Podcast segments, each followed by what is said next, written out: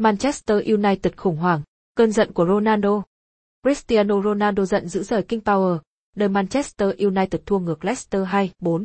Anh không hài lòng với chính mình, chiến thuật và tâm lý của tập thể.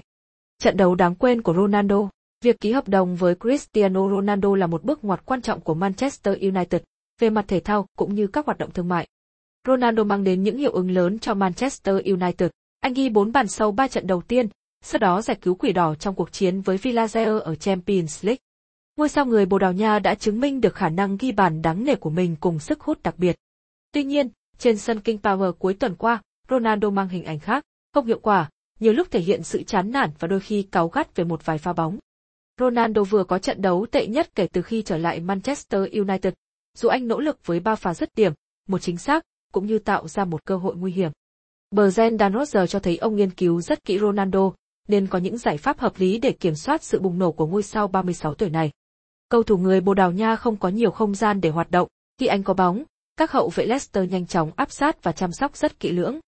Khi tiếng còi mãn cuộc vang lên, Ronaldo chống nạnh đứng một mình với vẻ thẫn thờ, giữa niềm vui của các cầu thủ Leicester.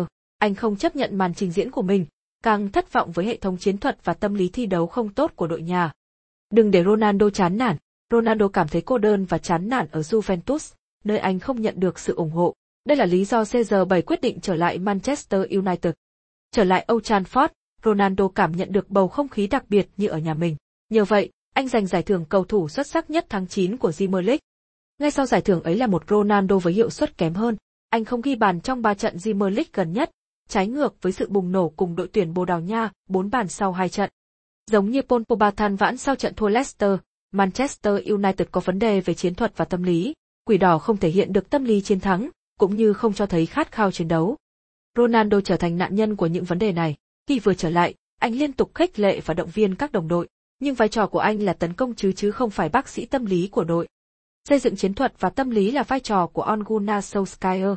Nhà cầm quân người Na Uy đang cho thấy sự yếu kém trên cả hai khía cạnh này, đẩy Manchester United rơi vào khủng hoảng. Sau những trận bùng nổ, Ronaldo dần bị đẩy vào trạng thái ngột ngạt bởi năng lực quá mức khiêm tốn của Solskjaer. Nếu tình hình tiếp diễn, Ronaldo sẽ chán nản.